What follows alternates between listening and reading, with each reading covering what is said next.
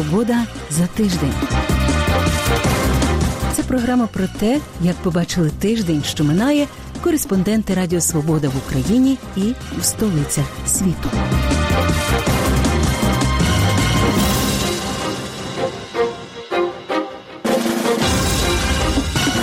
З вами у празькій студії Радіо Свобода я, Людмила Ванник. Вітаю вас. Чому президент Зеленський обрав Монастирського на місце Авакова? Хто взяв таку відповідальність і вирішив писати телефонні розмови Медведчука? Почуємо Євгена Марчука. Як прикордонники разом зі службовими собаками готуються до участі у військовому параді у День Незалежності України? Арсен Аваков пішов у відставку. Його замінив депутат від «Слуги народу» Денис Монастирський. Кандидатуру Монастирського запропонував президент Зеленський. шістнадцятого липня Верховна Рада затвердила Дениса Монастирського на посаді керівника ем ве ес. Послухаймо, як це було. Кандидат на посаду міністра внутрішніх справ України Денис Анатолійович Монастирський.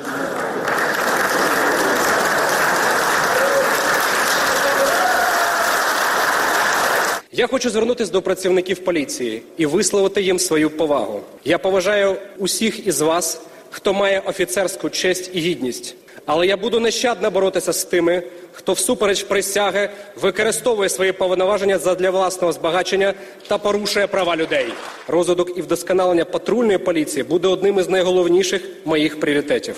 Гарантую, що патрульні продовжать притягувати до відповідальності за адмінправопорушення суддів, прокурорів і народних депутатів, але виключно в рамках закону. Тому велику частину своєї роботи я збираюсь присвятити зміцненню внутрішньої стійкості і оборони нашої України у тісній співпраці з Міністерством оборони, Генштабом та українською розвідкою. Запевняю вас, що я буду приймати активну участь у створенні розбудови дієвої системи тероборони та в усіх заходах, які будуть сприяти відновленню територіальної цілісності України, поверненню українського Криму та Донбасу. Я ставлю на голосування пропозицію про призначення Монастирського Дениса Анатолійовича міністром внутрішніх справ України. Прошу підтримати та проголосувати. За двісті сімдесят один рішення прийнято. Вітаю вас, Денис Анатолійовичу, з обранням на посаду. Чому президент Зеленський обрав Монастирського? Що криється за зміною очільника ем ве ес? На цю тему моя колега Власта Лазур у прямому ефірі Радіо Свобода розмовляла із журналістами Юрієм Смирновим із видання «Ліга.нет» і Романом Романюком із «Української правди». Він відповідатиме на запитання першим. Так, Монастирський наступник, ну тобто обраний наступник, Аваковим в тому числі обраний, чи так вже не можна казати? Він раніше був із їх, потім став президентським, ну ж це якась компромісна фігура. Питання в тому тільки, чи Аваков на цьому етапі мав право голосу у виборі наступника, отак скажімо. Юр, ти що скажеш? Ну, наскільки я знаю, вчора Антон Геращенко про це публічно підтвердив, що піти Авакову запропонував саме Володимир Зеленський, тобто це не було рішення Арсена Авакова. Як мені розповідали, в них була домовленість ще на початку президентства Зеленського, що як коли настане час, то Зеленський просить Авакова написати заяву, і Арсен Аваков йде з посади. Цей час настав. Ну, Монастирський, це, да, це дійсно компромісна фігура. Напевно, я думаю, що він буде, можливо, якимось таким перехідним міністром. Хоча тут, насправді, буде залежати все від того, як зараз піде в нього справи. Чи він буде намагатися якось суб'єктивізуватися, чи буде все-таки грати під патронатом Офісу президента, і тоді в нього буде більше шансів залишитися на цій посаді довше. А реально тоді хто керуватиме міністерством? Татаро, Портновське, Іго. Чому? Ну, якби логіка побудови нинішньої влади, вона ж ну, як вертикально інтегрований холдинг, та? Тобто є голова холдингу Зеленський, під ним є типу топ-менеджер, ну там якийсь голова ради директорів Андрій Борисович Єрмак, та? У нього є свої менеджери, які типу відповідають за напрямки. Та? І от за напрямок правоохоронної діяльності відповідає Олег Татаров. Всі знають, хто це такий. Та? І тепер якби він буде тим, хто буде менеджерити Міністерство внутрішніх справ. І я думаю, що тривалість якби міністерського життя а, пана Монастирського залежить від того, наскільки він зможе знайти спільну мову, тобто просто прогнутися під а, Татарова. Тобто, наскільки якщо, він буде гнучкий? Якщо будуть проблеми з Татаровим, то якби думаю, буде новий міністр. А якщо не буде проблем з Татаровим, ну якби ж у Татарова Татарова не буде проблем з, з міністром, то проблеми будуть у нас всіх, я думаю, так. І тоді якби міністр залишиться, який є. Тобто, по суті, зараз це призначення, скажімо так, несе більше загроз, ніж воно зняло їх, як на мене. А які це загрози, Юр? Е, ну, як, наприклад, називають Дениса Шмигаля представником Офісу Президента в Кабінеті міністрів. Так. Тобто, і якраз більшість інших міністрів, вони також були, як то мовити, лояльні до Офісу Президента, окрім Авакова. Тобто, він, з одного боку, співпрацював з Зеленським, він забезпечив йому цей мирний перехід влади у дев'ятнадцятому році, але з іншого, він був суб'єктом, який в разі чого мог сказати «ні». Тепер цей суб'єкт прибрано. Є Монастирський, який, з одного боку, начебто зараз співпрацює з Офісом, але не, не зрозуміло, чи він буде з ним співпрацювати, бо він, як ми знаємо, там якось пов'язаний з Арсеном Аваковим. Тому, по-перше, наскільки мені відомо, зараз буде Монастирський намагатися, ну точніше не Монастирський, а Офіс Президента руками Монастирського деконцентрувати Міністерство внутрішніх справ. Про що йдеться? Свого часу ми знаємо, що Арсен Аваков, він зосередив в своїх руках всі ці органи, там Д С Н С, прикордонну службу, Нацгвардію. Ми пам'ятаємо, що в дев'ятнадцятому році була історія з законопроектом про Нацгвардію, щоб її віддати президенту. Да, віддати президенту. Mm-hmm. Ця історія трошки ну, зникла, бо тоді просто не було політичної волі, ні голосів. І зараз одним із головних завдань якраз Монастирського буде це якраз цей законопроект, то буде знову намагатися. Але мені особисто здається, що успіхів на це в Верховній Раді не буде, бо Верховна Рада голосувала за Монастирського, тому що це певний баланс, певний якийсь компроміс. І щоб його змінювати, це треба щось, ну, Володимиру Зеленському треба щось дуже таке цікаве запропонувати депутатам, щоб вони йому віддали такий потужний інструмент, як Нацгвардію. Просто до Авакова було дуже багато претензій таких в справах. Катерина Гадзюк, справа вбивства Павла Шеремета, справа вбивства Кирила Тлявова, так, цієї дитини, хлопчика. А тепер кому ці всі претензії? Ну, суспільство ж буде йти до Монастирського? Ну, якби в цьому суть, якби, питання. Тобто, чи зникнуть, розваляться всі ці справи, чи доведуть їх до суда? Я думаю, що слідчі і новий міністр буде так, ну, продовжуватиме ту саму лінію, яку мав попередній. Інакше він матиме всередині в, в цій системі типу величезний спротив, несприйняття, негатив і все решта. Тобто, і ті, хто виходили проти Авакова, я думаю, там, ну, кілька місяців мене буде так само ходити проти Татарова і Монастирського під Офіс Президента. Питання тільки в тому глобально, так, світоглядно. Да? Раніше, попри все, попри весь негатив, попри всю діч, яка неслася, та? Тобто Міністерство внутрішніх справ керувала людина, яка була з нами по один бік барикад в чотирнадцятому році. А тепер, по суті, буде керувати людина, яка була з того боку. Оце вся така тривожність цієї зміни. Отак от. Ви зараз себе... Ти маєш про Татарова, да, маєш. Ну, про Татарова. Ну, про Татарова, так, я так розумію. Олег Татаров, хто просто може, хтось не знає. Це Роман Романюк радить запам'ятовувати це ім'я. Це заступник голови Офісу Президента Андрія Єрмака. На момент дві тисячі чотирнадцятого року працював під керівництвом тодішнього міністра внутрішніх справ Захарченка, близького поплічника Януковича. Я розказував, що ми з вами на Майдані самі себе вбиваємо там і все остальне. Я ще додам щодо справ, якщо можна.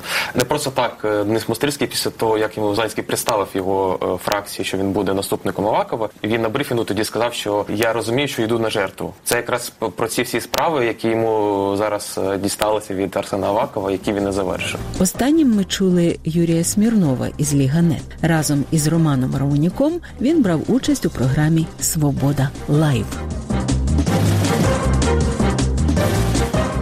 А чим запам'ятається потужний міністр Арсен Аваков, який написав заяву про відставку після семи років перебування на посаді? Неефективні і кволі розслідування резонансних справ, корупція при закупівлі рюкзаків для Нацгвардії, провал реформи М В С – це неповний перелік звинувачень проти міністра Арсена Авакова. Мої колеги зібрали те, чим запам'ятається робота міністра Авакова, якого президент Зеленський назвав потужним. И вас называют министром Фейсбука. Кто говорит, что я министр Фейсбука, пусть не завидует. Говорите как в таких случаях? Нет, вы так говорите? Что значит? Дайте мне сказать. Так со мной еще никто не разговаривал. А обсуждали с ним коммерческие вопросы по поставке рюкзаков для М В Д?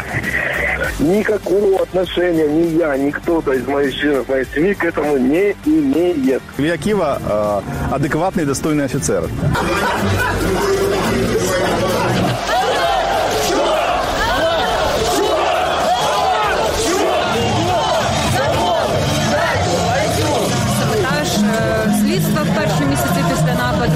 І покривання тих, хто причетний до нього. Це Арсен Аваков, Антон Геращенко, Артур Меріков і Сергій Курділов. Батьки Кирила Тлявова так і не отримали покарання тих людей, які вбили їхнього сина. Я хочу, щоб ви зараз тут, з цієї трибуни, вибачились перед батьками Кирила Тлявова і вибачились перед дівчиною, яку чотири години гвалтували в Кагарлику. Я не буду робити те, що ви хочете, я буду робити те, що повинен робити. Я патріот до мозга костей. Ну, наступна новість про розслідування діла Шеремета буде е, інформація про його розслідування. Сьогодні головне слідче управління Національної поліції затримало підозрюваного в справі про вбивство Павла Шеремета. Поліцію зацікавив громадянин Антонів. Чи потужний він міністр?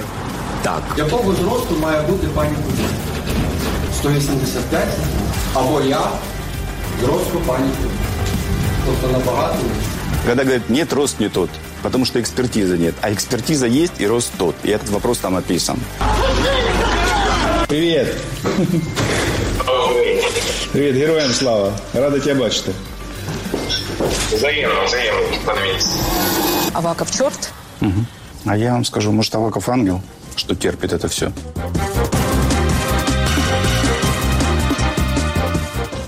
Хто взяв таку відповідальність і вирішив писати телефонні розмови Віктора Медведчука? Писати його могли не за вказівкою керівника ес бе у, бо він не міг без відома президента це зробити. Писав хтось з високого керівництва на свій ризик, не будучи першою особою. Таку думку в інтерв'ю моїй колезі з проєкту «Кримреалії» Анжеліці Руденко висловив Євген Марчук, четвертий прем'єр-міністр України, колишній міністр оборони та секретар ер ен бе о, перший голова Служби безпеки України. Ми з вами почуємо уривок цієї розмови. Ви плівки Медведчука дивилися? Всі ці плівки багато років в ес бе у були. Чому з ними нічого не робили? Ви знаєте, я от відверто кажучи, в мене таке питання. Якщо це писало ес бе у і не реалізовувало їх, у мене таке питання. Я, коли завершували вже роботу над законом про ес бе у в дев'яносто другому році, я вже перед тим, як а то, що закон робила комісія парламентська, двадцять чотири чоловіки, я включився за півроку до цього. Після вже, коли закон був напрацьований, але я включився, цілий ряд днів там підключив іноземних спеціалістів і дописав одну статтю, тридцять п'яту від руки, і вона до сих пір діє, що оперативні працівники повинні, слово, відмовитися від виконання будь-яких вказівок, не, не написав президента, чи прем'єра, чи голови, якщо вони протирічать Конституції і діючому законодавству України. Так от може бути таке, що записи проводив то хтось. Не по вказівці, я не знаю, це гіпотеза, не по вказівці керівника ес бе у, бо він не міг без відома президента це робити. Бо Медведчук, нар... ні, я не знаю, він тоді ще не був народний депутат, здається. Ні, не був тоді. Ну тоді ще можна було. Або ці записи проводила, ні, ну якщо навіть це служба проводила, то це проводив той працівник або група працівників, які в цьому підрозділі підслуховування так званому, да? Які бачили, могла бути вказівка не робити цього, а вони бачили, що це треба робити. Так що, ви думаєте, і що це без відома голови ес бе у могло бути? Ні, я не думаю так, тому що, дивіться, сьогодні є, ну це знають майже всі, є багато можливостей записувати не ес бе у. Ви можете на Заході купити дипломат. Вам тільки треба знати номери телефонів, кого ви хочете підслуховувати. Ну, правда, треба бути від того місця, це, правда, стосується тільки мобільних, оце те, що я кажу, тільки мобільних телефонів. А зараз проводними майже ніхто не користується. І ви можете прослуховувати. Це дорога машина, я не пам'ятаю, там, ну, але досить дорога. Але виглядає як дипломат, ну, портфель, чемодан, металевий такий, да? І якість буде хороша, і все. І ніхто ніякої санкції ні в кого не брав. Ні до якого суду не звертався. А потім поділилися з ес бе у?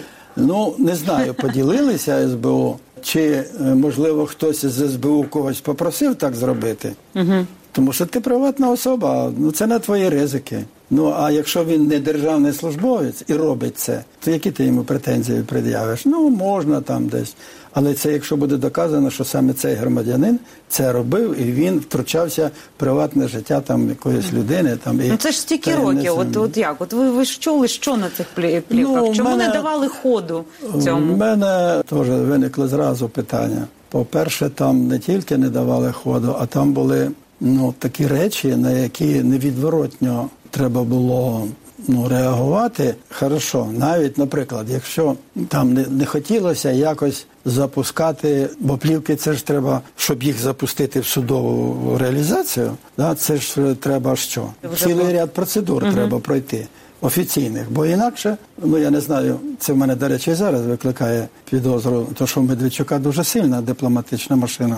Як вони зараз легалізують? Тому що в суді, не пояснивши походження цих плівок, вони не будуть визнані. Якщо нема походження законного цих плівок, значить все, що там, воно не може в суді бути використано. Да? Так і тут. А чому тоді не запускалось процедуру? Хтось робив це і не хотів показувати начальству, а потім перейшов на другу роботу.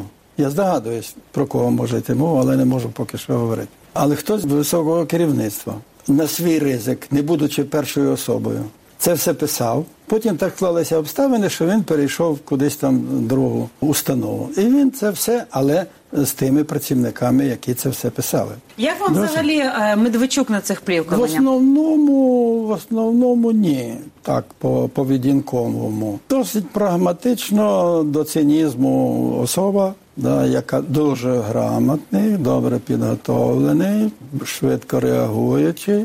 Ми ж були в одній фракції давно. Єдине, мало хто пам'ятає, чого я вийшов з фракції. Це ес де пе о ще, по-моєму? Так, да, ес де пе о, парламентська, так. Да.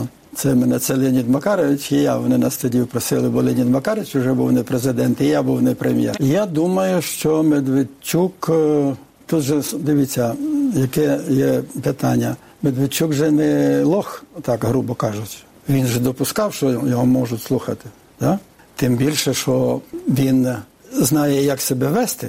І він розуміє, що він з Росією у контакті, а війна з Росією. Тобто, я не допускаю собі, щоб Медведчук оце все говорив по звичайному телефону. Я не можу собі уявити, щоб Медведчук, який добре знає машину, всю державну, там, да, розумів, що він говорить з країною, яка веде війну з Україною, і що він так вільно собі, спокійно говорить, тим більше там з друзями, Петя, Вася, як там, да, і так далі, да, а вирішує питання які. Я думаю, що для нього було, і те, що він часто робить в розмові, він часто посилається, ну, ти ж знаєш з ким, да, той, що він з президентом. Ну, якщо там хтось послухає, так я ж не від себе. Але так сміливо, з такою високою якістю. І такі, значить, там деталі, це хто? Медведчук, такий досвідчений юрист, доктор юридичних наук, і розуміє, з ким він говорить, і з якої країни.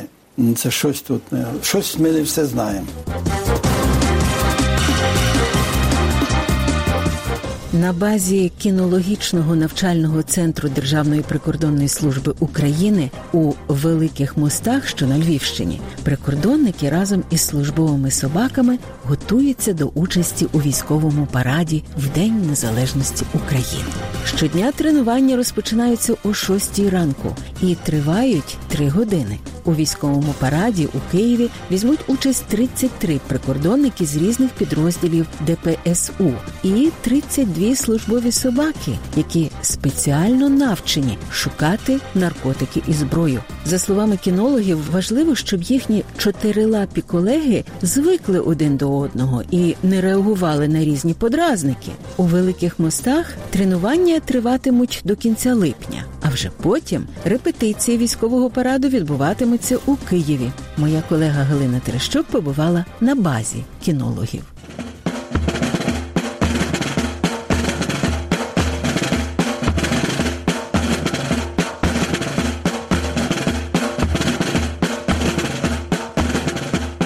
Перший раз в житті, що у нього, що у мене. Така честь випала приймати участь у параді. На параді він не тяне на тренуваннях.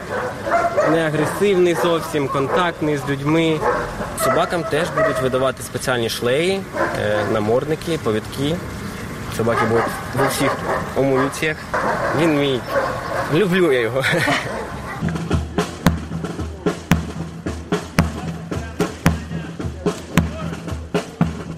Будемо залучати тридцять три військовослужбовця, тридцять дві службові собаки. п'ятдесят відсотків військовослужбовців, які приймали участь в антитерористичній операції на східних рубежах, А так, всі військовослужбовці мають певні досягнення. Танкіст показує свій танк, а кінолог не може показати прикордонник свого колегу, і він не може поїхати, пройтись по Хрещатику.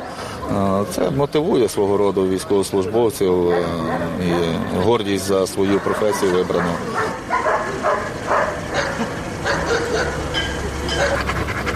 Є переживання, але ну, справимося з цим. Що для вас означає ця участь в параді? Ну, мабуть, гордість, в першу чергу. Гордість за що? Ну, в першу чергу, мабуть, за країну. А чому? Ну, навіть не можу відповісти, тому що ну, країна – це понад усе. Для нас немає нічого такого, для собак складно. Вони, у них нова обстановка, різні поздразники, інші собаки. Ми зараз поки привчаємо для того. Звичайно, показати хочеться себе перед президентом, перед людьми. Ми ж теж патріоти своєї країни, хочемо, щоб все добре в нас в країні.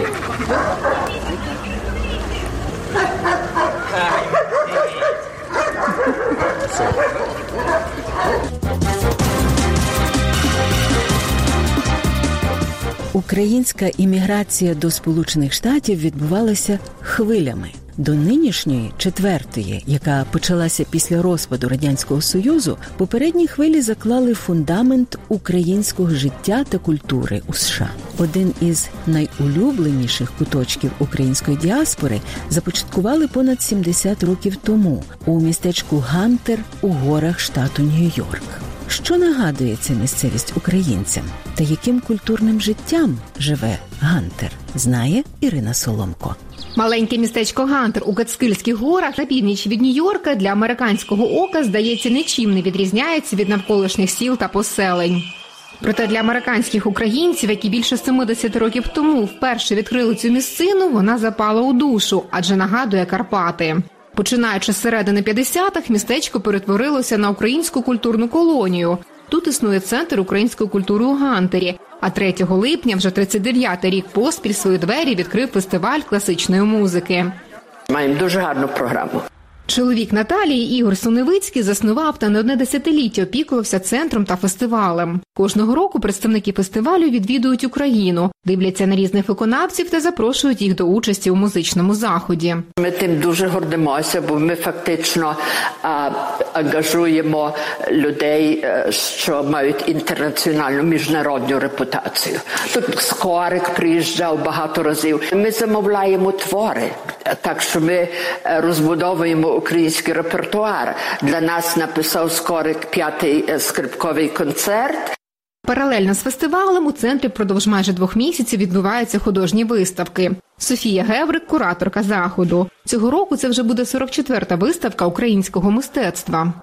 Я звертаюся до українських художників. Ми пишемо листа, запрошуємо на виставку. Вони у червні привозять картини. Ми беремо двадцять відсотків з продажі на церкву. Каже, становлення Гантера як української культурної колонії відбулося у першу чергу завдяки тим художникам, поетам та композиторам, які були змушені покинути Україну через становлення радянської влади. І з того дуже багато молодших від мене генерації скористали і далі продовжують цю роботу. У Гантері популяризують українську культуру і серед молодшого покоління. Влітку для дітей від чотирьох до десяти років відбувається низка різноманітних майстер-класів. Перейшло через нашу так звану школу більше як тисячу дітей. З тисяча дев'ятсот шістдесят другого року ця унікальна дерев'яна церква стала центром духовного та культурного життя українського Гантера. Українці почали купувати або будувати будинки поблизу храму, створивши навіть окрему вулицю, яка називається «Українська дорога». Дерев'яну церкву без жодного цвяха будували усією громадою. Місцеві люблять розповідати історію, як один з її меценатів, лікар Іван Макаревич, замість плати за лікування просив своїх пацієнтів їхати у Гантер допомагати зводити церкву. Ми тут святкуємо її, бо то пахне рідне. І очищаємо, і люди приїжджають, можна звідки, аби тут бути і подивитися. бо тут є всередині багато мистецтва.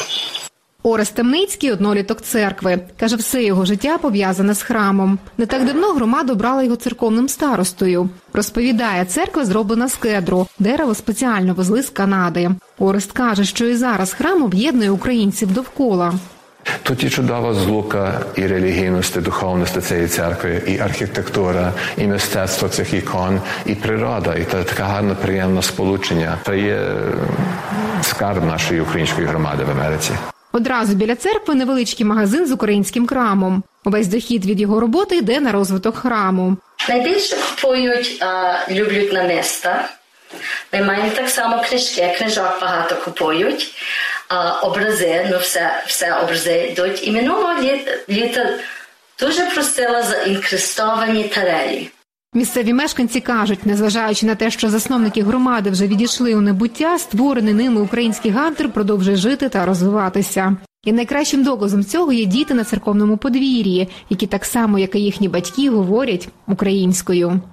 Ходить гарбуз по городі, питається свого роду, чи живі, чи здорові, всі одичі гарбузом. І це все нині у програмі «Свобода за тиждень». У праській студії Радіо Свобода з вами була я, Людмила Ванник. Більше про події тижня слухайте у подкасті «Свобода за тиждень» на нашому сайті. Дякую за вашу увагу. Зустрінемось за тиждень у дещо іншому форматі.